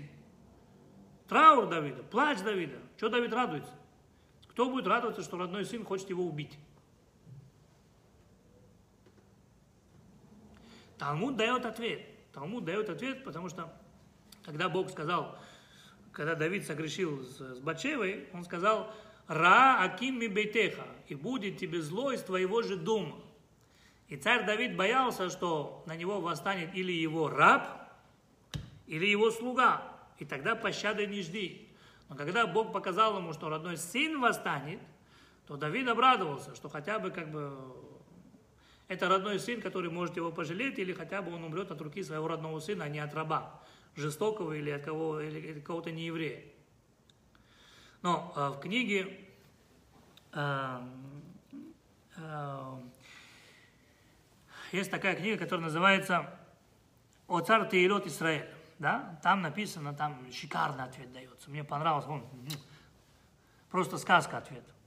Там написано так, если мы откроем Талмуд, трактат э, Санхедрин, то там написано, когда Авшалом восстал на своего отца, Давида, да? Первым делом он хотел показать всему народу, что он восстал против отца Давида и что он уже царь. Он взял наложниц своего отца и на крыше дворца переспал со всеми. Чтобы весь народ видел, что все наложницы отца сейчас его. То есть кто правит гаремом, тот правит государством. Неважно. 18 жен были официальными. Сколько наложниц, не знаю. Вот. У царя Соломона знаю. 300 наложниц. 700 официальных жен, 300 наложниц. У Давида не знаю, сколько было наложниц. А, а жена Авишага, она была его законная жена? Младшая самая Авишага. Все были законные. Теперь. э, Нет, э, подожди, как ее было? Авишак Бачунамид Мешаретет написано, она была это, но она не спала с Давидом. Вот. И когда это восстание произошло, и царь, и царь Давид должен был э, в страхе бежать из Иерусалима, да, то царь Давид решил пойти и поклониться идолу. Вот мало того, что сын восстал, мало того, что он бежал из своего дворца, мало того, что родной сын его хочет убить, царь Давид ни с того ни с сего решил поклониться идолам. Вопрос, зачем? Зачем ему это нужно было? Там есть 10 мнений в Талмуде, что как он хотел поклониться идолам. Один из мнений говорит, что он просто хотел как бы зайти на две минуты в дом, где поклоняются идолам, но на глазах народа, да, и каждый еврей скажет, а зачем он туда заходил? Просто так в дом, где поклоняются идолам, не заходят. Значит, царь Давид поклонился.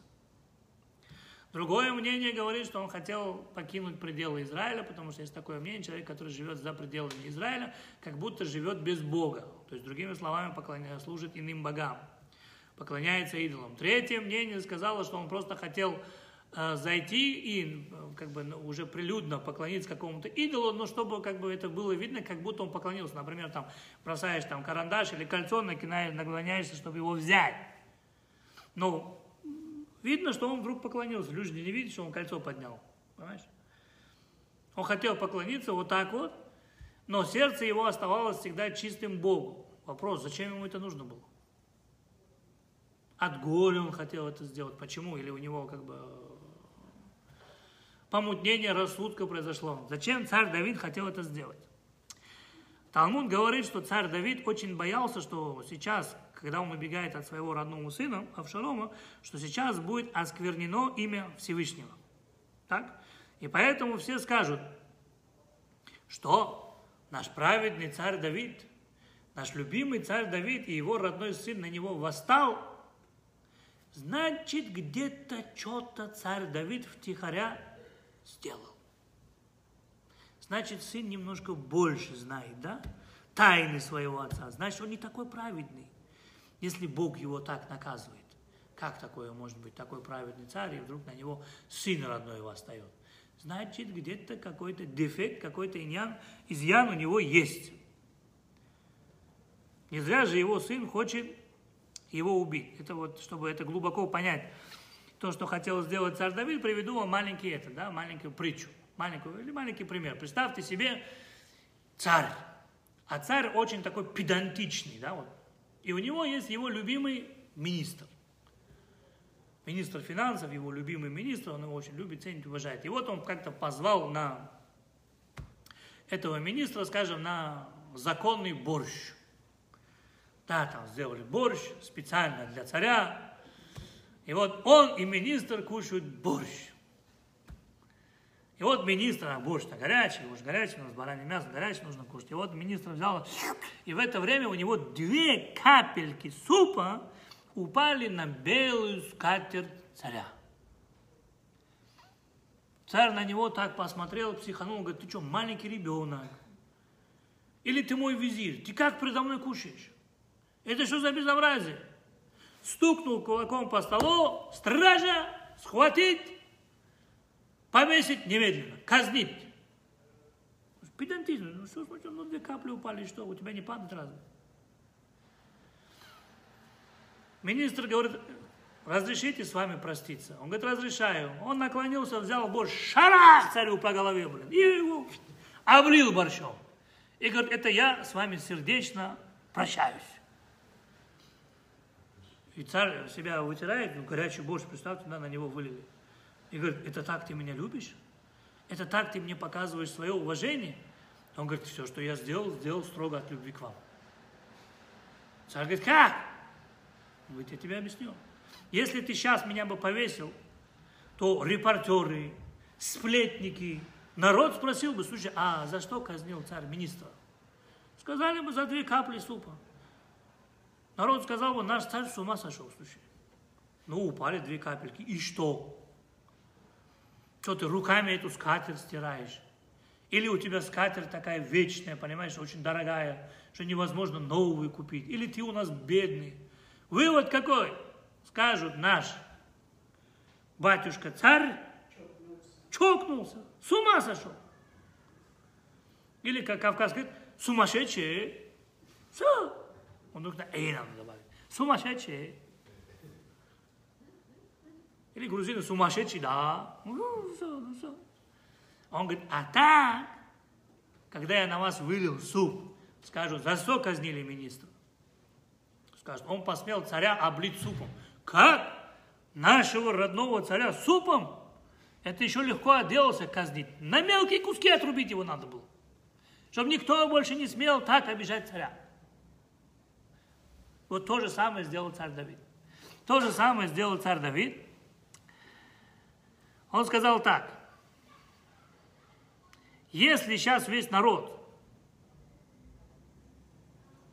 увидит, да, что Авшалом за ним гонится и хочет его убить, что скажет народ? За что он хочет убить отца? Значит, отец где-то провинился. За что Бог хочет убить руками сына своего слугу Давида? Значит, Давид где-то провинился, и это будет неуважение к небесам. Будут думать, а что он сделал, а как он сделал. Некоторые скажут, ничего себе, царь Давид самый праведный царь, и все равно Бог убил его руками своего сына. Это какое будет осквернение Всевышнего? Поэтому царь говорит, я, говорит, на всякий пожарный случай пойду поклонюсь. То тогда народ поймет, скажет, ну а как же, он, он отвернулся от Бога, поклонился идолам, поэтому сын поднял восстание и убил своего отца. Это понятно. Бог его наказал, потому что он от Бога отвернулся. Это понятно. То есть как там министр, чтобы спасти честь своего царя, вылил на него суп, то же самое и здесь царь Давид, чтобы спасти честь Всевышнего – да, чтобы народ не подумал, что его просто так убивают, решил поклониться идолам. И вот он собрался с этой мыслью и пошел. По дороге он встретил Хушая Арки, пророк был, Хушая Арки он его встретил. И он ему говорит, бегу от своего сына, иду поклоняться идолам. Он говорит, а зачем тебе? Он говорит, ну, чтобы спасти репутацию Бога. На что ему Хушай Арки говорит, тебе не нужно поклоняться идолам. Твой сын от кого? Кто мама твоего сына? Маха. А Маха кто такая? Дочь Гешурского царя.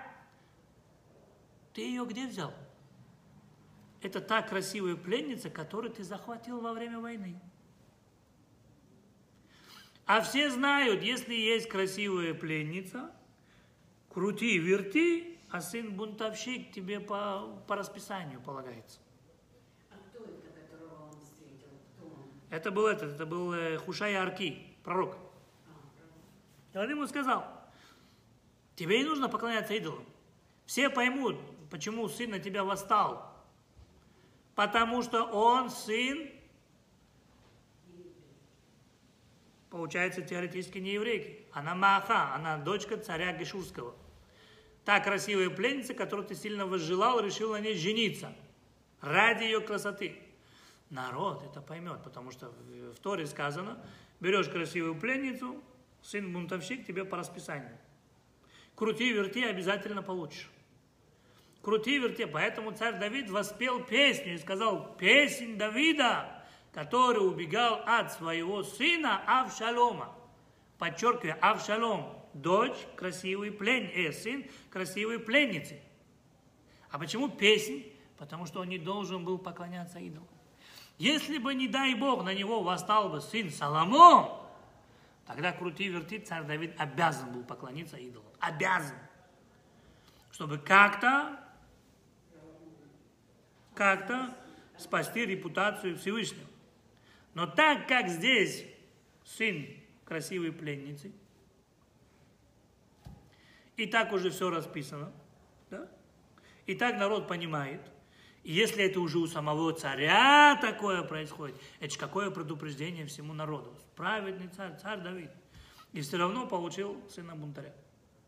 То есть Тора говорит, во время войны я тебя спасаю, я тебе разрешаю специально, чтобы тебе на нее не тянуло. Если ты уже не выдержал, не совладал со своими мыслями, понятно, это невозможно выдержать, это тяжело то во время войны много крови льется. Один раз живем. Забирай. Одну. Там грузовиками вывозить нельзя. На дегустацию нельзя. Одну. Одну. Царь Давид вел 18 войн. За 18 войн он взял всего лишь одну пленницу. Вся его армия, за все, за все его 18 войн взяли 400 пленниц красивых. 400 пленниц. Потому что если ты, и самое интересное, прикольное в этой пленнице, если ты ее уже, вот она, ты на ней в конце женился, никогда не имеешь права с ней развестись. Все, брат, точка. Если с еврейкой ты можешь развестись, с ней нет. Это твой выбор, ты это решил так. Тебя предупреждали, предупреждали. Тебе красный свет зажигали, зажигали. Нет, ты упрямый. Упрямый, ну, кайфуй до конца. Вот. Самое интересное.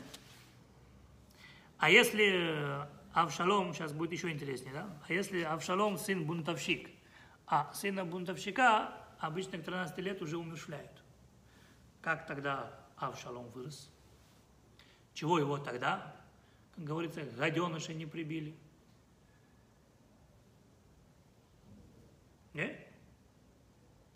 Ты же знаешь, что рассказал, возьмешь красавицу жену, пленницу, сын бунтовщик обязан. Вот у тебя Авшалом есть. Чего ты его заранее-то не прибил? В 13 лет он себя проявляет уже, что он много ест мяса, пьет вино. Что тогда его не прибил? Ответ дает Мешех Хухма. Говорит так.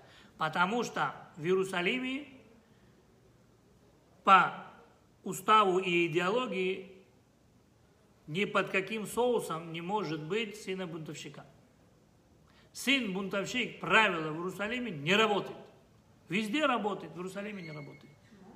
Почему в Иерусалиме не работает? Потому что Иерусалим это единственный город в мире, когда стоял храм. Да? Стоял первый, второй храм. Это единственный город в мире, где ели мясо утром, вечером в обед, и утром, вечером в обед пили вино. Потому что, представьте себе, все евреи идут паломничество куда? В Иерусалим. Человек благополучно перенес операцию. Он приносит корбан туда, то есть благо, э, приносит жертвоприношение, сказать спасибо Богу. Корбан туда, мехаль, когда корбан туда кушают, как? Нехаль байому балайла от хацот. Днем и ночью. Но нужно съесть до конца. В день приносили примерно 50 человек эти жертвоприношения. Коэны сколько могли это мясо есть? 15 человек проехали в Иерусалим. Пронесли корбан туда. Вы знаете, сколько там тонн мяса резали? Кто это все съедал? Скажем, человек пришел принести э, полноценные жертвоприношения, корбан шламим. Там приносили 36 огромных буханок хлеба. Это было 100 килограмм хлеба. Кто его за один день съесть мог? Поэтому в Иерусалиме шашлыки жарились круглосуточно, и когда коэны уже съели, уже не могут есть, открывались ворота храма и сказали, евреи, заходите, есть поесть, попить, мы ели, пили, надо еще. Потому что нельзя, что осталось, надо съесть. То есть выражение, чем добру пропадает, по случаю пузо лопнет с Иерусалима. Было очень много мяса, очень много жертвоприношения, и ели. С утра до вечера ели мясо, пили вино. А если ты ешь мясо и пьешь вино, ты не можешь придраться к маленькому мальчику и сказать, извини, ты у нас бунтовщик, ты ешь мясо и пьешь вино. Так, все пьют мясо, все едят мясо и пьют вино. Поэтому по определению там сын бунтовщик не работает. Потому что невозможно воспитать ребенка, не ешь мясо, не пей вино, если все едят мясо и пьют вино. А вино приносили жертвоприношение Маасршини, то есть там приносили этот, э, вторую десятину приносили вино. Там в Иерусалиме вино текло рекой. Мясо ели утром, вечером, в обед. Слово диета в Иерусалиме не существовало.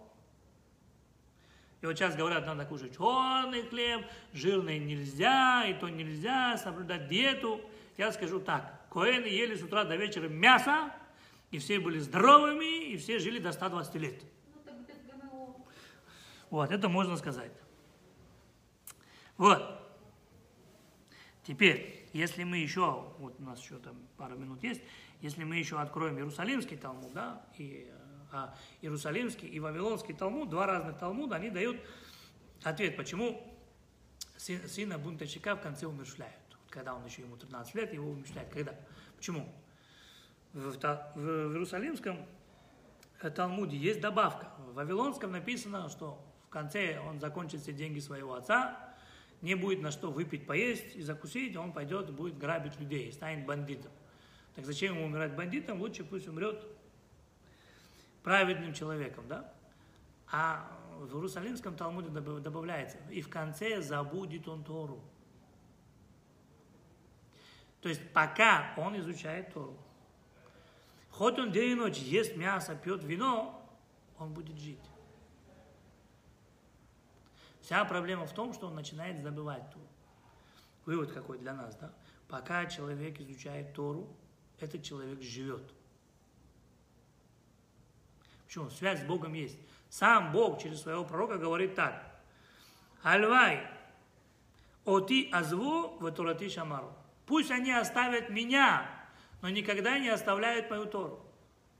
Почему? Потому что Тора Ор, Тора это свет, а это божественный свет всегда вернет этого человека на праведный путь. То есть с помощью этого божественного света мы всегда соединены с Богом.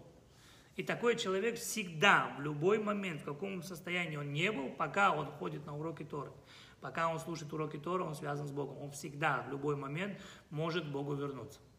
Поэтому пока у него это есть связь, этот человек живет. Как только связь прекращается, этот человек покидает этот мир. Понятно? Вывод какой, да? Вывод. Тора приходит, дает максимально человеку возможность все соблюдать. Тора понимает, да, у тебя есть злое начало. Тора понимает, да, у тебя есть возделение. Но если ты выходишь на войну против своих вожделений и ставишь себе преграды, Бог тебе говорит, ты можешь устоять перед любым врагом. Любым. Ты можешь устоять перед любым преградом. Единственная вещь, которую ты не можешь устоять, и обязательно согрешишь, это красивая пленница. Поэтому я тебе ее разрешаю. Я тебе уже помог. Я тебе сказал, можно, это должно быть, соответственно, неинтересно. Но если ты вдруг сказал, ну раз она можно, давай хотя бы хоть раз попробуем, да? Попробуем, все, будь счастлив.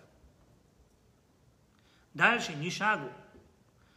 Захочешь дальше, она никогда не будет твоей женой. Забудь об этом. У нее свой народ, у нее свои принципы, у нее свое племя. Она все равно будет воспитывать детей по своим законам. И в конце твои дети не будут твоими детьми. Ты никогда не сможешь добиться взаимной любви, ты ее насильно взял. И никогда не сможешь от нее избавиться. Зачем тебе головная боль? Для чего? Другими словами, если Бог что-то говорит, надо слушаться. Не надо самому себе дописывать какие-то там абзацы. Тебе написано сделать, сделай. Все. Довольствуйся мало. Ты дали, дали. Остаешься праведником, живешь счастливо. Взял себе еврейку, живи себе на здоровье. Что тебе еще не хватает? Нет? Для счастливой жизни. Вывод какой? Человек, который соблюдает Тору, человек, который соединен с Богом, человек, который слушается Бога, безусловно, живет счастливо. Человек, которому мало всего этого, он хочет еще каких-то там испытаний или хочет, я это называю этими, как его, я это называю горками, да, вот на горках катаются. Американские горки, да, вот ему ощущений не хватает. Брат, там такие ощущения, там такие ощущения будут, по самой не балуйся. Зачем ты туда лезешь? Делай, как написано, делай, как Бог сказал, и будешь счастлив. Если ты объявил уже войну своему дурному началу, ты можешь победить. Самое главное объяви. Что такое объявить? Захотеть себя изменить. О, там Бог говорит, я тебе помогу. Единственный случай, где ты не можешь устоять, это во время войны, и то, когда есть красивая пленница. В любом другом случае, при любых других вожделениях, других испытаниях, Бог говорит, я тебя создал, я тебе твою душу создал, ты можешь устоять. Сто процентов. Сто процентов. Откуда мы это знаем? Откуда мы это знаем? Вот э, во время Йом-Кипура э, Коин должен был окропить, там, был этот, э, там была скиния завета, он должен был окропить ее кровью, правильно? И написано было, ахат лимала, шива лимат. То есть один раз он капельку крови бросал наверх, и семь капель крови он бросал вниз. Зачем нужно было один наверх и семь вниз? И он считал ахат, ахат ля ахат, то есть один, один и один, один, один и два, один, один и три. Скажи раз, два, три, четыре, пять. Что ты? Один, один и один. Один, один и два. Один, один и три. Вот в йом кипур будем читать. Вспомните это. Что это? А, а, Это что за... Зачем один наверх, семь вниз? Ответ очень простой. Коэн стоит в святая святых в храме перед Богом, говорит, слушай, мы, евреи, грешим только тогда, когда на нас находит дурное начало, вожделение. А дурное начало имеет семь имен. Ецерара имеет семь имен. Семь имен у него есть. То есть это семь сил различных дурного начала, которые влияет на человека и заставляет его грешить. Но ты нам создал хорошее начало, одно. Вопрос. Как мы, имея одно хорошее начало, должны воевать против семи сил дурного начала? Это как? Кто виноват в том, что мы согрешили? Я понимаю, семь хороших сил, семь плохих сил, ладно. Один к одному, да? Что говорит Бог? Один и один, один и два, один и три. То есть у силы твоего хорошего начала есть сила против всех семи сил дурного начала. И запомни, дурное начало никогда не придет к тебе войной против тебя всеми семью силами. Никогда. Один день он придет одной силой, так одно твое хорошее начало справится с ним. Другой день он придет с другой силой, и это же хорошее начало справится с ним. И третий раз третьей силы, и это же хорошее начало справиться с ним. То есть Бог говорит, ты решил выйти на войну. Единственный момент, где ты не можешь справиться, я тебе это разрешаю, чтобы тебе помочь справиться, устоять в этом грехе, это красивая пленница. Но не, как это говорят, но не увлекайся. Не говори, раз можно, значит нужно. Нет. Потому что там, где ты скажешь можно, значит нужно, брат, конца края нету, мы тебя заранее предупреждаем. А что насчет женщин? Где послабления? Женщина – это особый народ. Это мы сделаем особый урок для женщин. Хорошего вечера.